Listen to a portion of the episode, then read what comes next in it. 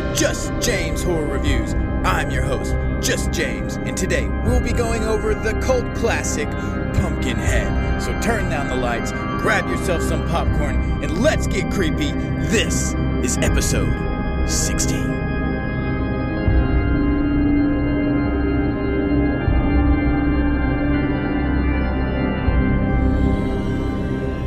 Today, everyone, we are going to be discussing the 1988 film Pumpkinhead, a cult classic considered by many to be a cult classic. You either love it or hate it. It's basically an old monster flick. It's got, you know, the big uh, guy in the suit that's playing a monster. There's no CGI or anything because, again, this is the 80s, back when horror was really cool and you had to try hard at it. And right off the bat, I'll let you know what camp I'm- I'm in.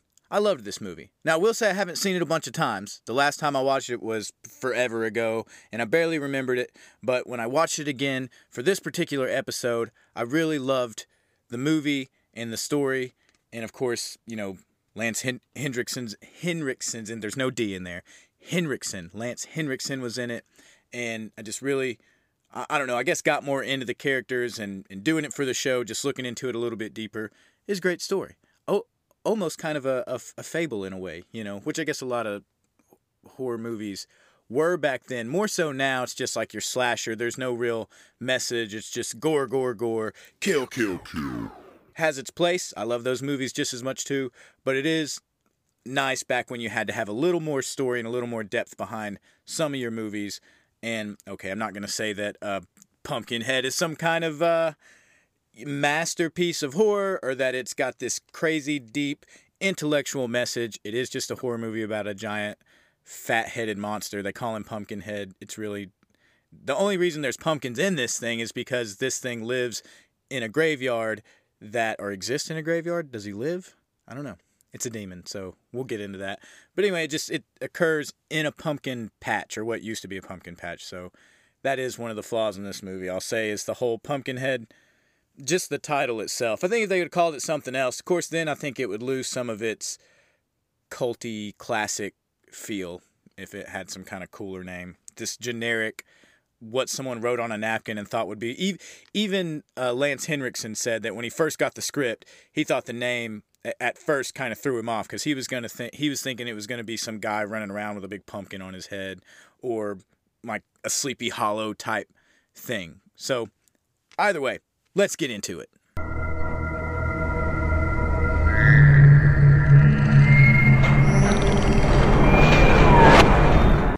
Like I said earlier, 1988 film. The director of this film is going to be Stan Winston. Now, if that name sounds familiar, it's because Stan Winston is the the makeup special effects, you know, sultan of the 80s. So looking at, you know, I didn't know the name, but you'll know all of his movies. He did makeup effects for Terminator, Aliens, Jurassic Park, freaking Austin Powers, Interview with a Vampire, Batman Returns, just any movie that you liked when you were a kid, if you were, you know, younger and watching that kind of stuff in the 80s and 90s. This guy had his little grubby fingers in it and was probably doing the makeup effects. He even did makeup effects for The Thing, Friday the 13th, and freaking Roots, for Christ's sake. I mean, he's done everything. He's been doing special effects since the 70s uh, and uh, you know you can tell he's just a master at the craft and that's why i'm sure he was called on to do all these different movies it credits him as being the director as well his other director credits don't i mean there's only like three or four other ones so this would be the only one that's really the standout but his makeup design and his makeup effects and all is what he's really really that name is going to be synonymous with. So there were some other writers that were involved in the story. They don't really have any other credits that i'm going to note on here but you can look them up. Uh, as far as notable actors go of course lance henriksen was in here. If you don't know who that is i'm going to go ahead and tell you you do know who that is. So you might not know that's his name but he's been in again just like the makeup effects guy he's been doing movies since the 70s and he's been in everything. He does voice acting for uh, video games cartoons other movies he's in a ton of horror movies and also dramas and other stuff he was bishop in aliens is probably going to be the most notable for horror fans who have seen this movie aliens came a few years uh, was out a few years before. I think maybe like two, two or three years before this movie, which the concept of the monster. Once if you've seen this film, you know it looks a lot like the monster or the alien from Aliens, the alien from Aliens. It looks very much like that. The xenomorph, okay? I know it's a xenomorph, it's an alien, whatever, dude. So just a couple of different other thing other movies and stuff that he was in that you might recognize. He was a voice in the Mass Effect video games. He was a voice in Transformers. He was a voice in Call of Duty. He was oddly enough credited or marked as a uncredited passing by motorist in Jennifer's body. I thought that was kind of strange. I don't know. I'd have to rewatch it now to see where he shows up because I haven't seen that film in a while. So he was in Screamers. If you've never seen Screamers, we're definitely going to do a review on that movie because it is sci fi gold. It's from way back when, the golden age of sci fi. And let's see, he was in one of the Hellraisers, Scream 3, X Files. Can I get a shout out for X Files? And he was King Bowser in the old Mario movie. So, how timely that this is coming out with the Mario and the last one we did had John Leguizamo, and then this one's got King Bowser in it. Now you might remember from the movie King Koopa, who was the other guy. I can't remember his name, but he was more memorable. So don't get him confused. He wasn't King Koopa. He was King Bowser. Yeah. So know your Mario. Anyway, my favorite movie that he was in though, out of all these, Hard Target with Jean Claude Van Damme. You remember it when when Jean Claude Van Damme was awesome. So he was in Hard Target. I just thought that was kind of funny. Everyone else in the film is, they all have different acting credits and stuff, but I don't really get into it. But I do want to mention that a, uh, oh, how do you say her name? Mayim Bialik was in it. Now, if you don't know who that is and it sounds kind of familiar, it's because she is Sheldon's girlfriend from Big Bang Theory. She's in this as kind of a, she's not really an extra, but it's a really, really small part. But she was in the Big Bang Theory. Or if you're like me, she's Blossom from the old sitcom Blossom. So she was in this. So those are two notable people in there. So let's get started with this movie. It starts out, it says, has a timestamp of 1957, and it shows a family in a cabin, and the dad, they all look very country, uh, Appalachian type, just dirty, small cabin, whatever. And he's sitting there holding this sweet, very typical long barreled side by side shotgun and they they all look very worried and there's this weird red glow inside the cabin. Now they do have a fire going but the lighting in this movie sets the tone extremely well. Inside the cabin there's this bright red glow. Everyone's just washed out in it. And then outside there's this blue now of course it's at night and i guess it's supposed to be the moon glare or something like that but it's obviously you know lighting like studio lighting. But it puts a blue creepy almost dreamy hue on everything outside so they're in the cabin. They're looking worried. It's a mom and dad, and there's a kid in the bed, and they're trying to get him to bed. Of course, it's all in one room. There's a man outside, and he's running around, and he's screaming. He's got blood all over him. He's scared, and he comes to the cabin, and he starts banging on it, and saying that they won't they won't let me in. They won't let me in. And then he says something else like, "I didn't kill that girl. I didn't kill that girl." So you're as this is all going on, you're trying to figure out like what in the world's outside. Why won't they help this guy? And even the kids asking like, "Mom, why won't we let him in?" And she says we can't we can't help him honey. We can't help him. So the the guy you start hearing these noises out in the woods and and the guy hears them too. He turns around and he starts running and then he's caught by this huge weird alien looking monster when i say alien i mean like the xenomorph. He has that you know backwards kneecap shape. He's real tall. His spines are exposed. He's got these huge shoulder bony just things all over him and he's got a big tail. Looks very very much like the xenomorph. Oh so much so that it's kind of hard to you almost have to dismiss that out of your mind as you're watching it because that's all you'll be able to think as you're seeing it. However this thing catches him and it's holding him up and you just assume it's it's killing him or choking him or whatever. But as this guy's being murdered by this big alien monster the kid, you see that the kid is up and he's seeing it through his window. So wherever his parents are or whatever, he's able to see this guy getting iced out there and there's a sil it's a cool shot. There's like a silhouette of the big tall pumpkin head thing holding this guy up into the air so you can tell he's super strong. You know, it doesn't look hard to hold this up. It's uh, silhouetted with that blue background out into the woods. And again, that's another part that's cool about this movie. Even if it is just a cheesy, you know, kind of 80s horror flick, the lighting and everything and what they do in the movie is it's very it's very effective. So it's got that blue, almost ghostly, hauntingly blue haze behind it while this thing's killing this guy, and the kid's watching it, and he's backlit by all this really uh, dense red light that's supposed to be from the fireplace. They also do good. There's good like soundboard stuff in this movie as well too, except for, and I'm gonna say it, that weird. I'm gonna. It's a chittering sound. I don't know how else to describe it. I don't even really know if that's a word. I think I've heard it somewhere before, but it's just like this weird chittering, almost like a snake rattle sound that's been had some effects put on it, and that is supposed to be the sound of when you know that this monster thing is getting close. And I've just never been a fan of, and they do it a lot today, ever since The Ring and all that, when they have these horror, whatever it is, whether it's a ghost or, or a killer or a demon or whatever, and they do the weird. It's like they're, it's like they're like a bug. It's they do like bug noises and weird, uh, you know, stop motion movements like a bug would. They like they skitter around. They have the weird chittery sounds, and the whole sideways head Michael Myers thing, I've never been a fan of that. I just don't know when these tropes became so popular because they're just not scary. You, you know what you know what does that weird sideways head thing? Like a dog when you whistle at it, it turns its head sideways. It's it you know it's something that we laugh at on America's Funny Home Videos. So when I see Michael Myers or the new Jason or something on one of these uh, the you know they did it in that new Evil Dead uh, shout out to the Gravely Serious guys. They just did one on the newest, the oldest, newest Evil Dead. So go give them a listen. It's pretty cool. But it reminded me of that movie when they have all these weird demon characters and they're doing the weird sideways head thing. And I don't know. It's just, it's like, it just reminds me of a bug. It's just not scary. I don't know. So the chittery sound in this is what I'm saying is it wasn't scary. I didn't like it. All right, enough on that. So it it cuts to that scene. You don't really get to see anything after that other than the monster holding that guy up. And it cuts to the present. And I'm going to guess the present is going to be the 80s. So that's going to be the time period of what the movie is filmed in. So Lance, Hen- and it starts out with Lance uh, Henriksen shirtless with a flamethrower. Hell yeah.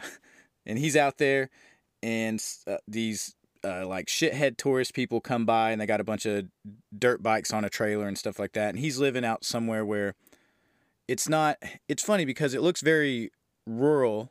There's a bunch of trees and, and stuff like that where the monster is, but his shop is like out, almost looks like the desert. And all these kids are out there riding dirt bikes. So it, that part was kind of weird for me where you're in this wooded, mountainy area and then he's got this shop like a general store type thing that's out on the side of the road, and it is not wooded. It's very dirt mounds and stuff like that. places where people go to have fun on dirt bikes. So the Lance Henriksen's character's name is Ed Harley, which is a fucking cool name.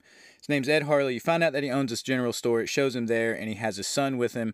And there's a very kind of enduring scene of him and his son before they go to the store where you can tell they very much care about each other. You they want you to know that this character, this Ed Harley character, loves his son very much. You don't see the mother around anywhere or any other family members, so you're assuming the assumption is it's just the two of them, and you know they just look very, uh, very much a family unit that loves each other. So they go to the general store. They're working, and as he's there, the same tourist, you know, your typical young, just kind of asshole teens show up to that store and as soon as they show up, one of the guys starts getting his dirt bike off and he's going to just ride it right there around the store. So while that's going on, they go in, they check the store out, and a truck pulls up like a your typical farmer work truck pulls up with a bunch of kids in the back. And this scene for me was so cheesy just because the kids were stereotypes of you know, I, I, I would say stereotypes of a Appalachian family maybe in the 80s or maybe even before that. So they show up, all the kids are just covered in dirt and their hair's all dirty. The truck's covered in dirt. Everything is just completely filthy. And the farmer gets out and he's kind of a no nonsense guy, just comes up. He's there to get what he needs. You can tell that him and Ed have a just kind of a working relationship. They know each other, but they're just kind of short. You know, you can tell they're not real great friends or anything. So while the farmer dad is inside talking to he- uh, to Ed, his kids are outside making fun of their little brother, and they start singing the Pumpkinhead song. Now, the Pumpkinhead song that they're singing is you can tell uh, this is a way to establish that there is a local lore about this creature that runs around and it's dangerous and it'll kill you, and its name is Pumpkinhead. Now, what they're singing is a throwback to a poem that was written by a guy named Ed Justin, and I couldn't find anywhere on the year it was written, but it's called Pumpkinhead, and it's about this thing that'll come around and kill you. It's not necessarily, they say, some people were saying that's what the movie was based on, but the poem doesn't really go into themes of revenge and loss and stuff like that, like the movie does. So if it's based on it, it's just because it's called Pumpkinhead and it's about this thing that'll find you and kill you. So anyway, they're pestering the little brother with that. One of the teens that's over there, she ends up telling them to stop because she sees the kid getting picked on and she ends up feeling bad for him and saying something. And there's a cool scene, these little tiny, you know, nuggets throughout films that are fun just to kind of help us flesh out these characters that don't have much to them. She says that, takes up for the kid, and her, I think it's going to be her boyfriend or something, is he says, Oh, yeah, yeah, I was just about to say something right before you did. And I think that kind of establishes that this dude is not as I, I don't know how you want to say it. He's not as he's not as tough, you know, whatever that means to you. He's not tough enough to stick up for somebody like she was. You know, he's gonna say, "Oh yeah, I was gonna do that," but he didn't. She did. He didn't. And I think that establishes his character as kind of being a wiener when it comes to sticking up for people, which will come up later. So the farm guy is I think he's wanting some seed or something like that, something that Ed doesn't have in the shop. And Ed's like, Well, I can get it to you later today. I just got to go to the house and get it, and I forgot it. So Ed leaves his son there, and I don't know how old this kid is. He looks like maybe he's four or five or something. I'm not real good with kid ages, but I'm going to say he's anywhere between the ages of three to five. He's too little to be left at a country general store out in the middle of nowhere with six strange young teenage tourists that are riding dirt bikes around. But that's what he does. So he leaves them there to go get the feed. He leaves his son there in the store with their pet dog, and he's gone. So just to kind of fast forward through this, the dog ends up running out of the store for whatever reason, and the kid runs after him. Well, when the kid runs out, these dirt bike guys, the guys that are on the dirt bike, they're kind of ramping over the dunes. And if you've ever done anything like that, or well, I mean, if you ever just been over a hill, you can't see a blind hill, right? You can't see what's on the other side. So one of the guys on the dirt bikes comes over, and as he does, he sees the kid running, and he wrecks out because he tries to jerk his motorcycle out of the way. So he wrecks out. Well, the second guy comes over and has zero time to do anything, so he just lands right on the kid.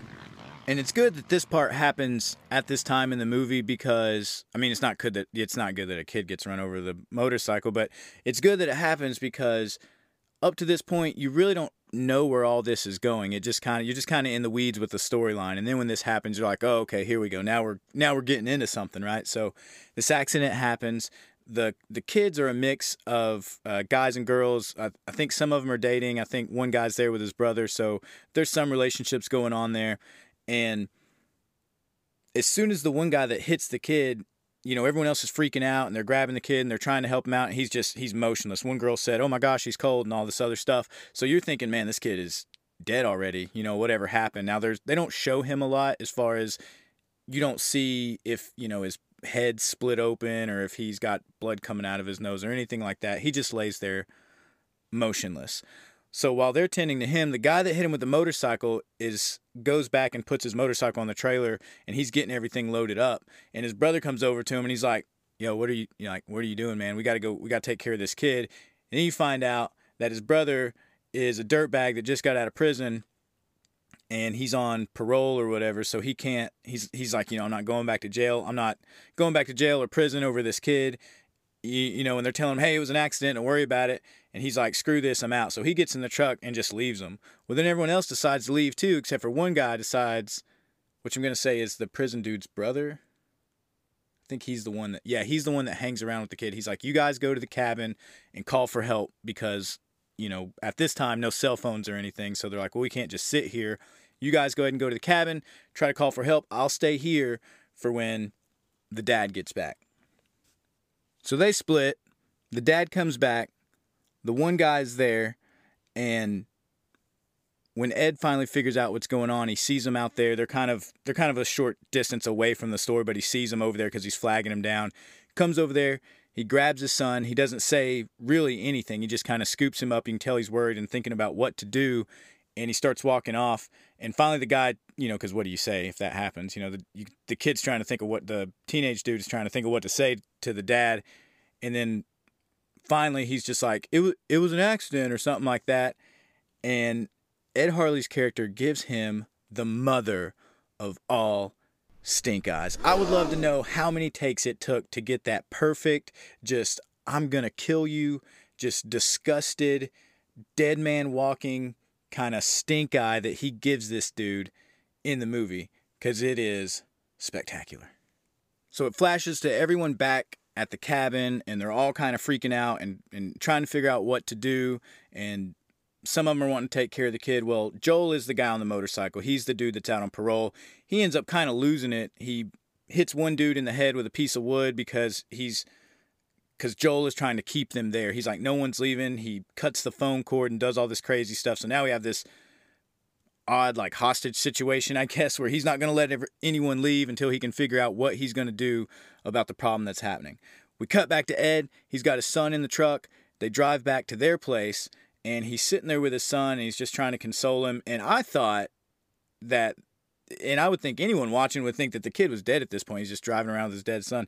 But back at the house when he's, you know, just trying to comfort him and, and talking to him or whatever, and the son, he kind of picks his head up for one minute and he just says, Daddy. And then he lays down and then you understand that he's dead. It is sad as fuck. And Ed Hardy or Ed Harley and you know the actor Lance Henriksen does a great job of this of establishing this relationship, this love loss, and the revenge element starts to build from this point forward. But it is a super sad scene, and for it to be such a cheesy movie at so many different points, it does have a lot of really good. I mean, Lance carries the film with his acting. Absolutely sells every second that he's on the screen, whether it's with a guy in a big monster makeup suit or whether it's with these other, you know, college kid actors. So he does a fantastic job. Oh, and I forgot back at the general store there's a sign on the the front of the building somewhere that says it says something weird like hope lost or hope ends here or something like that and I'll have to go back and watch it to see what that was but if you notice that or if you've read somewhere what that sign was all about or if it's an advertisement for something back then uh, comment in the comment section let me know what that's all about because I saw it for just a brief moment and I made a a little note of it here, and I just have no idea what the, what that was for. I got a note here that just says that, but I, I don't know what that's about. All right, so Ed's kids, he he's dead, so he puts him in the truck, and he does what I think any of us would do. He decides to go to the farmer's house to deliver the seed that he was going to uh, deliver, and decides to ask the guy who you can tell has been generations living on the mountains, ask him about, hey, where can I find the best local witch to help me take care of this issue and maybe bring my kid back from the dead? So we got this Pet Sematary vibe thing kind of popping off right here. Well, the farmer, oh, and when he pulls up to this guy's property, there are kids everywhere. I mean, everywhere. They're just running around just like animals all over the place. And of course, they're all shoeless and, and dirty. And it's just very, uh, the, the stereotype is nearly laughable with the whole farm. I don't know what they were trying to do with that. But anyway, he goes up, he talks to the guy, and the old man pretty much tells him, I can't help you. I don't even know what you're talking about. And then Ed tells him, I've seen it. So you find out that Ed is the kid, which you kind of knew anyway from the cutscene, but Ed is the kid in the cabin that actually saw Pumpkinhead murdering that guy that night. So he tells the farmer, Hey, I've seen it. I know he exists. And I know that you know that there's an old lady that lives up here that can put me in touch with this monster thing or magic or whatever it might be. And the farmer finally just tells him, That lady can't do nothing but take you straight to hell. And yeah, so that's that. So he says, so he tells him he just needs to take his kid because he shows him his kid's in the front seat under a blanket. Takes his kid, shows him, and the farmer just tells him, you need to get out here and go bury your son. That's what you need to do. So Ed's driving off. He's trying to figure out what to do, and one of the kids from the farm stops him as he's leaving and tells him pretty much, hey, I can help you out. I know who you're looking for, and I can take you to her. And check it out. It's a witch named Haggis. How cool is that? That's that's a witch name if I've ever heard one. Haggis. Haggis the witch. So he he says, I'll take you halfway to her, but I'm not taking you all the way to her because Ed's to force him to go with him. He gives him some cash to tell him where it's at. And they go up there about halfway, and he's like, I'm not going up there. That lady gives me the creeps. So he manages to make it to Haggis's place, which is a beautiful, witchy, Shrek looking, boggy log cabin. And it's got, you know, the pond scum around it. And it's just, it's, it's a cool set. It's a really cool set. And it gives off those witchy vibes just perfect. So he goes up there he talks to Haggis. She's got this weathered, old, you know, full of lines, just typical stringy haired, big old, you know, finger like claw like fingernails, really just haggard voice witch. Per- perfect, man. You want to know why it's a cult classic? It's because of things like this, right? It's just such an 80s horror movie scene. So he goes in there uh, again, there's this play with the light. They have this red glow from the fire that shows on her face. She looks ancient. I mean, she really does. She looks ancient. Uh, the the character of Haggis when when she's on the screen. And so Ed comes to her and she says, "I can't do nothing about your boy." She just flat out tells him like, "Hey, I can't bring people back from the dead. That's not something I do." And he brings up Pumpkinhead and he says, "You know, I've heard stories that you can call on Pumpkinhead to avenge someone." and she says it comes with a powerful price. Well, she doesn't say it like that. She says it comes with a powerful price, and it's cool as shit, and this this perfect witchy voice, and I love it. So she gives him what he gives her a bunch of silver or something like that, and she gives him a uh, directions. She gives him directions to go get this pumpkin head thing. And where is it? Well, it's in an old pumpkin patch that's now a graveyard that's on top of Razorback Holler. Of course it is. So he goes up there, he goes to this old pumpkin patch, and he's like, How am I going to know which one it is? And she's like, Oh, you'll know. And she says his name a lot when she talks. I won't uh, berate your ears with my witch voice anymore, but she says his name. Just her cadence of speech and everything. Man, it's just so spot on. I just love it. And so he goes up there to Razorback Holler. He's at this big old pumpkin patch graveyard thing, and he sees a big tree stump, and he just assumes, like, hey, this has got to be it. So he digs up the middle of it, pulls out this, you know, mummified corpse thing that's all gnarled up and brings it back to the witch. The witch does, of course, what witches do. Got to get some blood on that thing. So she cuts his hand. And the craziest part is, you, you know, in a lot of movies, when you got to cut your hand for something, you're making like a blood pack or something like that. What do they always do? They grab the knife blade or they prick their finger something like that. No, this witch just straight stabs him in the top of the hand. I mean, just right, just like digs this big, blunt butter knife looking thing right into the top of his hand, gets some blood from him, and gets. I'm, I'm gonna say, I think, well, almost real. I think she gets some blood from his son as well. Puts it together, puts it on the mouth of this. You know, uh, mummified looking thing, and then within just a couple of seconds, it chia pets right up off the, the bed and it grows real big, and boom, Pumpkinhead is alive. And how do I know he's alive? Well, two things. One, because he stands up and he's real little at first, and then he grows to this large monster size really quick. But also because we have everybody's favorite weird chittering, rattle, grasshopper at night sound that comes along with him. So, uh, another part that I might have forgot to mention was the witch says that for each of man's evils, a special demon exists. So, this is how we know. Something I didn't catch when I watched the movie a long time ago is that he is a demon, not just some kind of weird graveyard monster cursed soul thing. He's actually a demon, and you make a, a pact with the devil, so to say, with this demon for him to fix whatever it is that you want. And of course, but anytime you make a deal with the devil, there's always some fine print. And that's what she was trying to tell him by saying, you know, it comes with a powerful price. So Haggis tells him that he can leave now, that it's been done. Don't worry about it. It's all been set in motion. So he takes his son, he leaves, and as he's driving away, he's going to go bury his son now. But his son gets up in the cab of the truck, just kind of sits up and says, Daddy, what'd you do? or something like that. And, you know, he he's just having some kind of hallucination. Right? His son is very much dead. But he has hallucinations happen. And again, it's just one of those little, it's just kind of a, a little intense scene, emotional scene that's kind of peppered in there to still give this thing some some teeth to really to really give it some meat on the emotional scale instead of it just being a hokey 80s, you know, monster flick. And the the guy who plays the guy who plays Ed Harley actually said when he was reading the script that he wasn't too sure about it like as he was reading the script for for everything and then when it came to that scene that he actually had an emotional reaction as he was reading it and that's when he knew this was a movie that he wanted to be a part of cuz he felt the whole the love, the revenge and all that and you find out that when Ed Harley goes to bury his son, it's next to a gravestone that is his wife. And so now you know that he's lost his wife and now he's lost his son. He lives way up in the mountains somewhere and it's just him and he's all alone. And I think on the gravestone it says Betty Lynn Harley or Bet Betty Lynn Betty Lynn Harley is his wife and there's a quote underneath it that says budded on earth to bloom in heaven. That's what it says on her tombstone and I thought that's some some hillbilly shit right there, which I can speak to, okay? So that's definitely some hillbilly stuff. Anyway, so this happens and Pumpkinhead, and this is what's I I like. He gets right to work. Okay, there's not this big huge setup of noises in the woods or scratching on the walls or anything like that. He gets to killing because it's revenge time, and Pumpkinhead is here for one reason: to kick ass and chew bubblegum. And guess what? Pumpkinhead don't chew bubblegum. So he gets out there.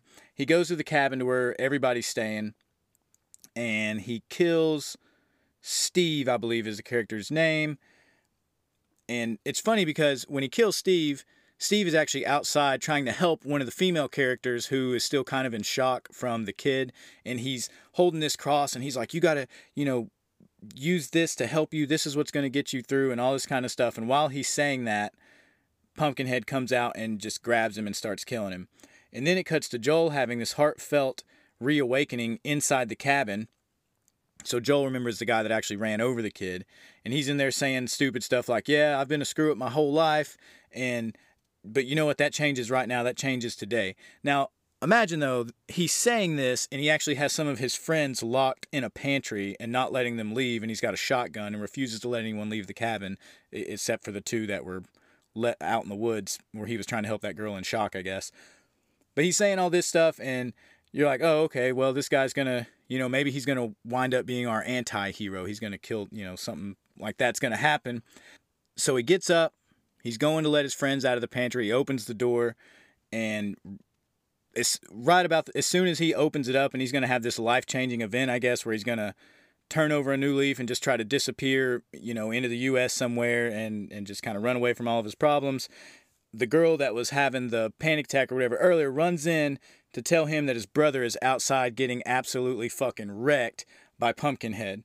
And this is almost an hour into the movie. So you're really only going to get, you know, about 30 minutes of Pumpkinhead action. But I, I think it's a good balance because it set up everything before to make this more realistic. And two, I think too much of this monster would have, you know, made it look too cheesy because after all, he is a guy in a suit. He looks like a guy in a suit. I think too much of it is just gonna you know lose some of that flavor. So they go outside. They're look. He's looking for his brother, and well, before they go outside, it shows the one who was with his brother while he was while he got snatched up, and she's just kind of rocking back and forth and saying prayers, and her friend that was with her she goes over to the kitchen, starts looking for something. It's re- it's a cool scene because she grabs like a meat cleaver and a butcher knife, and she just says, "In case God doesn't show." Badass 80s lines, man. And anyway, they go to leave, they open the door, and as soon as they go to run out, uh, Joel's brother's body is just hanging upside down. It just drops just from the, you know, head first in front of the door, and then it's just hanging there. So something's holding it. And then you look up and you realize you see the big pumpkin head creature hand that's holding him there. And of course, everyone's freaking out. And while one of the characters' name is Maggie. While she's sitting there screaming, Pumpkinhead just grabs her by the top of her head and just pulls her up all slow. I mean, her feet are kicking and everything. You just see her kind of disappear just real slow right over the roof of the house. And of course, everyone else is screaming for her and they're trying, you know, they can't get to her. And so here we figure out about the monster that he's he can just kind of be anywhere. He he's able to be high, low. He's not hiding in the basement or anything like that. You understand that he's huge and that he's really powerful and that he has no problem just picking them off. Like he wasn't worried that they were going to fight him or kill him or butcher knife him or whatever. The one guy has a shotgun and he's just there just picking them off one by one. And I do like that he does all this real slow. There's not anything, there's no swift movements in anything he does. Now, obviously, that's a restriction of the bodysuit and what they're doing, but I think it's very indicative of that particular character and part of the horror of this, you know, just just like any of your slasher films, you know, it's just big, strong, intimidating thing, and it moves real slow. It doesn't have to move fast, and it's going to get you no matter what you do. So it jerks Maggie up over the roof, and every time this thing goes to kill Ed, it he starts having like a seizure type effect on him. You, you know, you can tell like his head hurts. He drops to his knees. That weird chittering sound comes back, and you he it's it's like he's seeing through Pumpkinhead's eyes. He's starting to feel these murders in his body. Well, it's driving him mad, so he goes back to Haggis and he wants to make it stop. Well, Haggis already knew he was about to show up and pull all this. And this scene of him asking her to make it stop is really, uh, it's it's it's done really well because you know, a witch in most of these stories and, and how they're, you know, portrayed in horror and all this kind of stuff is not supposed to be a good person. She's the one who makes deals with the devil and all that kind of stuff and and, that's exactly what happens. He goes back, and you're looking for a little, you know, he's just looking for some sympathy. He's like, hey, uh, you know, he's thinking I was mad. I was doing stuff in the heat of the moment. I didn't mean to do this. Well, too late. You already made a deal with the devil. You made a deal with a witch who made a deal with the devil. She's just kind of your, you know, your go between, I guess. But she just laughs at him, and it's awesome. You know, she's just laughing at him as he's sitting there in all this pain. He just lost his son, and now he's kind of lost his soul to all this, and he wants it all to just stop. And she just laughs at him. And there's this really dramatic, almost stage dramatic scene where he's grabbing the sides of his head and he's like, God damn you! God damn you, Haggis! And it, she's just laughing, and it's fuck, it's done so well. So she's cold blooded. She smiles and she says, he already has. He already has Ed Harley. And dude, it is so good. If you don't like this movie, look, I get it. It is cheesy. But man, some of the lines and some of the scenes in here are just fucking gold. So anyway, all right, so we're moving on. She says there's nothing you can do about it, so he decides he's going to run out and try to do something about it himself. He doesn't know what, but he's got to get to these kids and try to help them out, maybe fight the monster or whatever. So that's what he goes off to do. The movie cuts back to the cabin. Remember, Maggie got pulled up over the top. The survivors are inside trying to figure out what to do. Well, while they're inside trying to figure out to do, remember Joel, our dirtbag, he's still alive, and he's in there with, I'm going to say, his girlfriend. While they're trying to figure out what to do, Maggie comes up to the window and slaps the, you know, it's a jump. Oh, that's another thing too. There's a lot of lot of good jump scares in this movie too. It's it's just full of them. They're everywhere. So it's one of those definitely you know, cuddle up on the couch with your favorite big sweat, oversized sweater, and whoever it is you like to cuddle up on the couch for movies with, grab some popcorn, turn the lights off, and enjoy all this classic 80s cinema and all these really cool jump scares. So, jump scare, bam, she slaps the window and it's her face, and you quickly realize that she's not slamming the window because you see the big fingers around her head. It's Pumpkinhead has pushed her head up against the window and then he's like pressing it into the window and kind of smearing it back and forth and the girlfriend passes out. Well you think that's in my mind like he's just going to do this and then drop away to lure him outside. Nope. He goes ahead and finishes it. He just pushes her head and smashes her through the window and throws her over the counter and then you see a bunch of like blood oozing out of her. So now maggie's gone right? So he's got joel and his girlfriend, and I think there might be another guy that's still alive at this point. So they ditch the cabin. They decide they can't stay there if they're going to live. They run out in the woods and take their chances because at least they'll have, maybe they'll find something. They end up on the property of the farmer from the beginning, the one who knew where Haggis lived and, you know, had been living in the mountains for generations or whatever. They go there and he meets them with a shotgun and he's telling them, you know, get off my property. They're saying we need help, and he pretty that that's kind of where they find out that this thing and these people that live here know about it, and they're not going to get any help from him because he shuns them pretty much like the guy at the beginning of the movie when he was banging on the door and trying to get some help, and they were just pushing him away. As they turn to leave, guess who it is?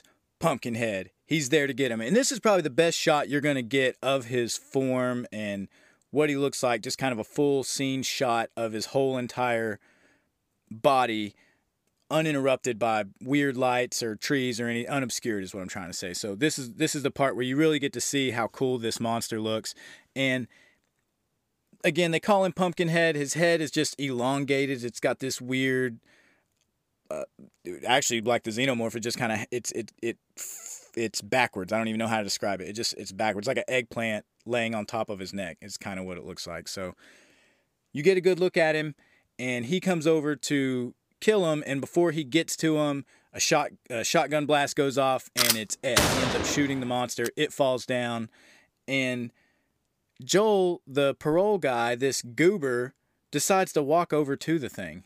And they're like, well, hold on, we don't know if it's dead. Everyone's freaking out, telling him not to do it. And he just walks over to it and he's sitting there looking at it. And then he, uh, remember, he has a gun. I don't know if you remember, but he has a gun at this point too. So he walks over and just point blank smokes it right in the dome with uh, his rifle or shotgun or whatever it is that he has.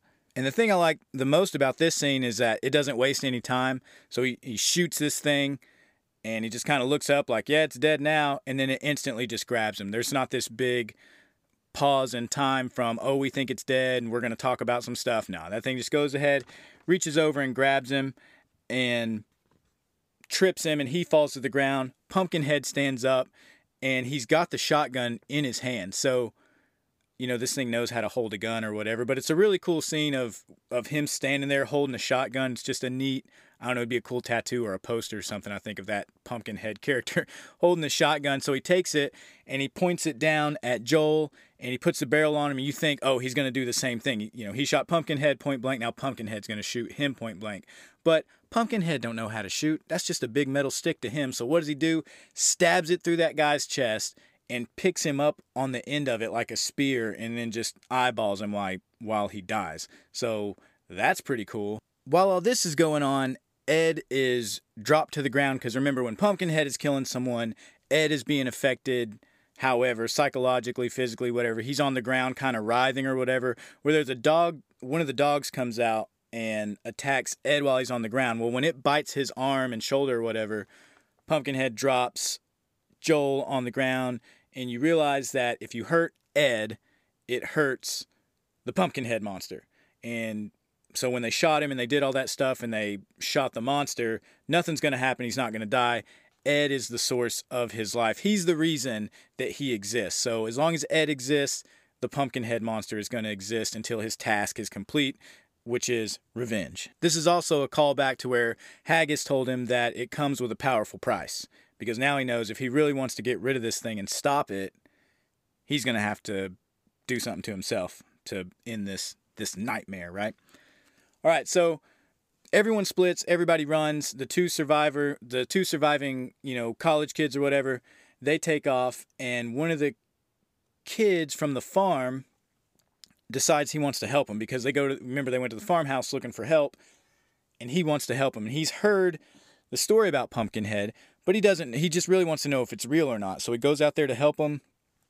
He gives them the story of what Pumpkinhead is, and they told him why, because he wants to know why is he coming after you guys. They tell him that he, they were responsible for killing the kid, and so he goes to help him. Well, he takes him to this old abandoned church, and the old abandoned church is a sweet set piece. You know, it's just all, all the blacks and blues and the colors and everything that they use for this set piece is really good. But the scene itself just kind of lacks because they run in there and he's like, I think you'll be safe here because it's, you know, it's got all these, it's got crosses and stuff and it's a holy place and I don't think he can come here. Well, guess what?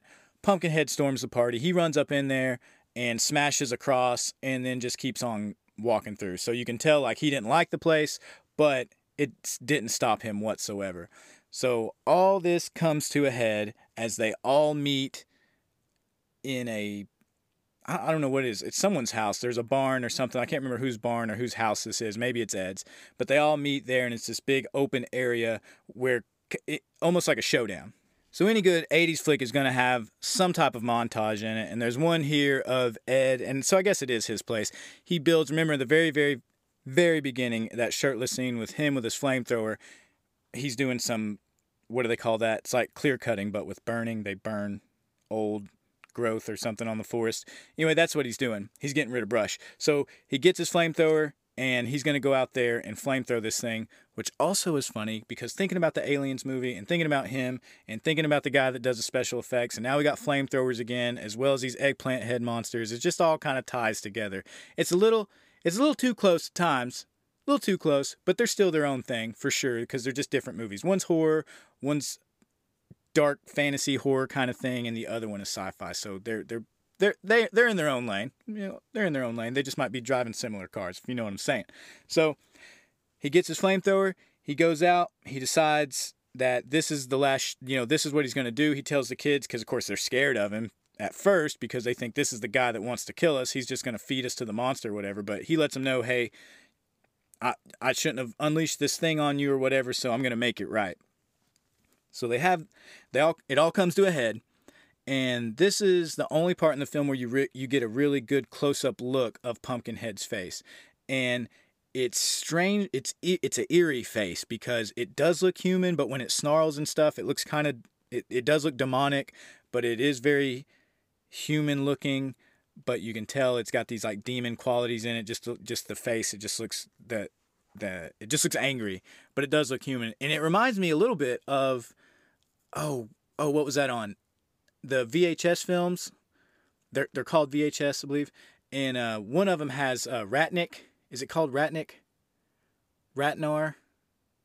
Something like that. It's it's the scene where it has the sewer rat thing, and it comes out, and it's it, these people start worshiping it, and I think it gives them eternal life or something. I can't remember that. But when it comes out, it's this disgusting looking monster, and it's got the weird shaped head too.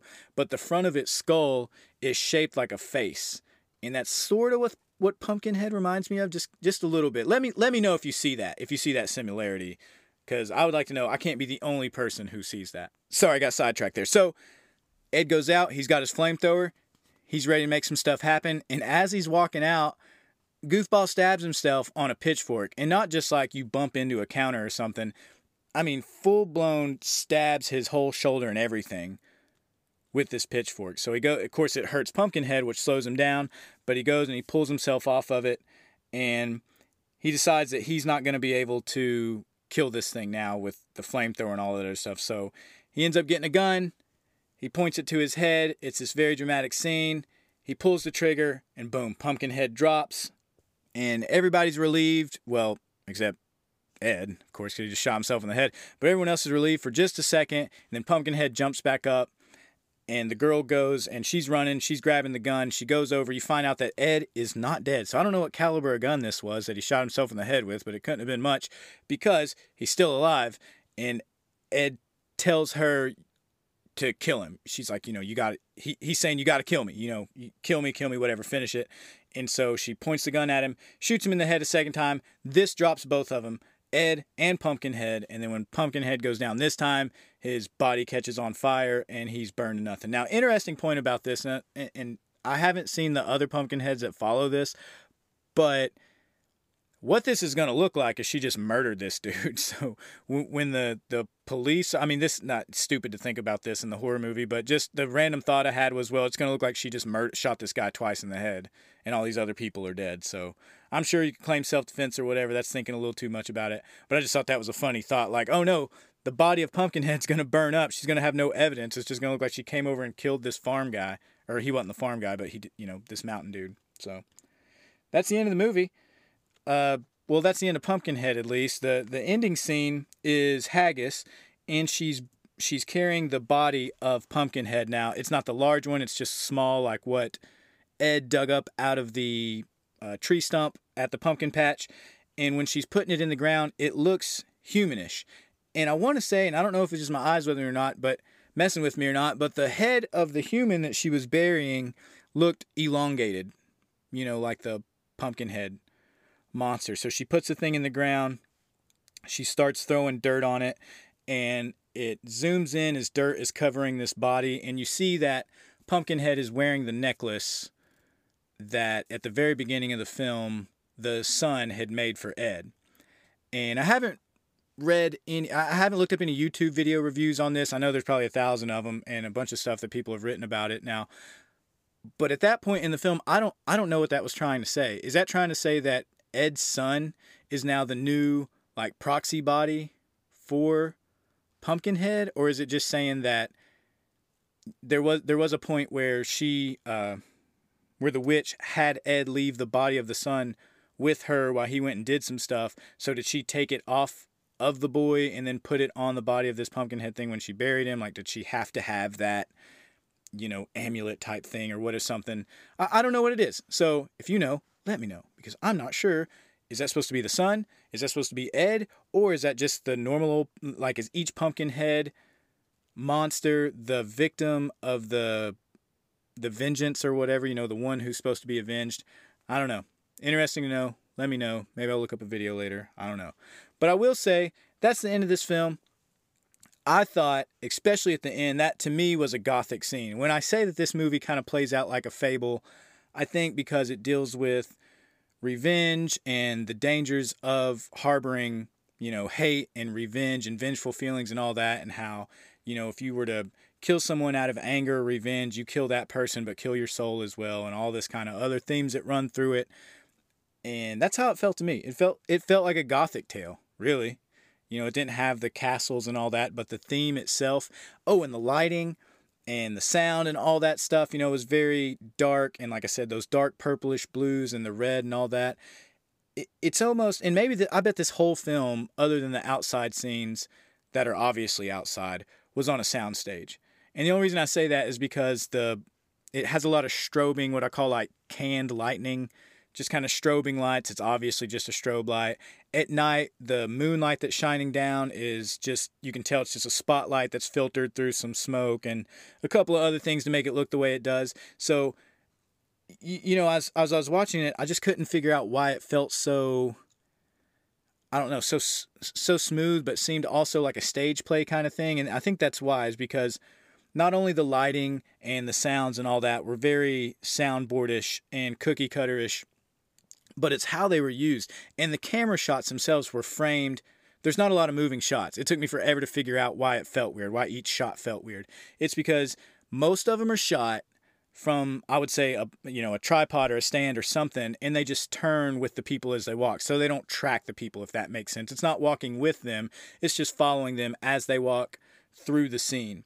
And if you watch it and it, it just kind of helps with this whole framed, stilted, uh, you know, on a stage, obviously, if, if you were acting on a stage or doing something like that, all you have is that lateral movement. So that's why it felt like that, I think, along with the canned lightning and chittery sounds and all that kind of stuff. So a lot of jump scares throughout it.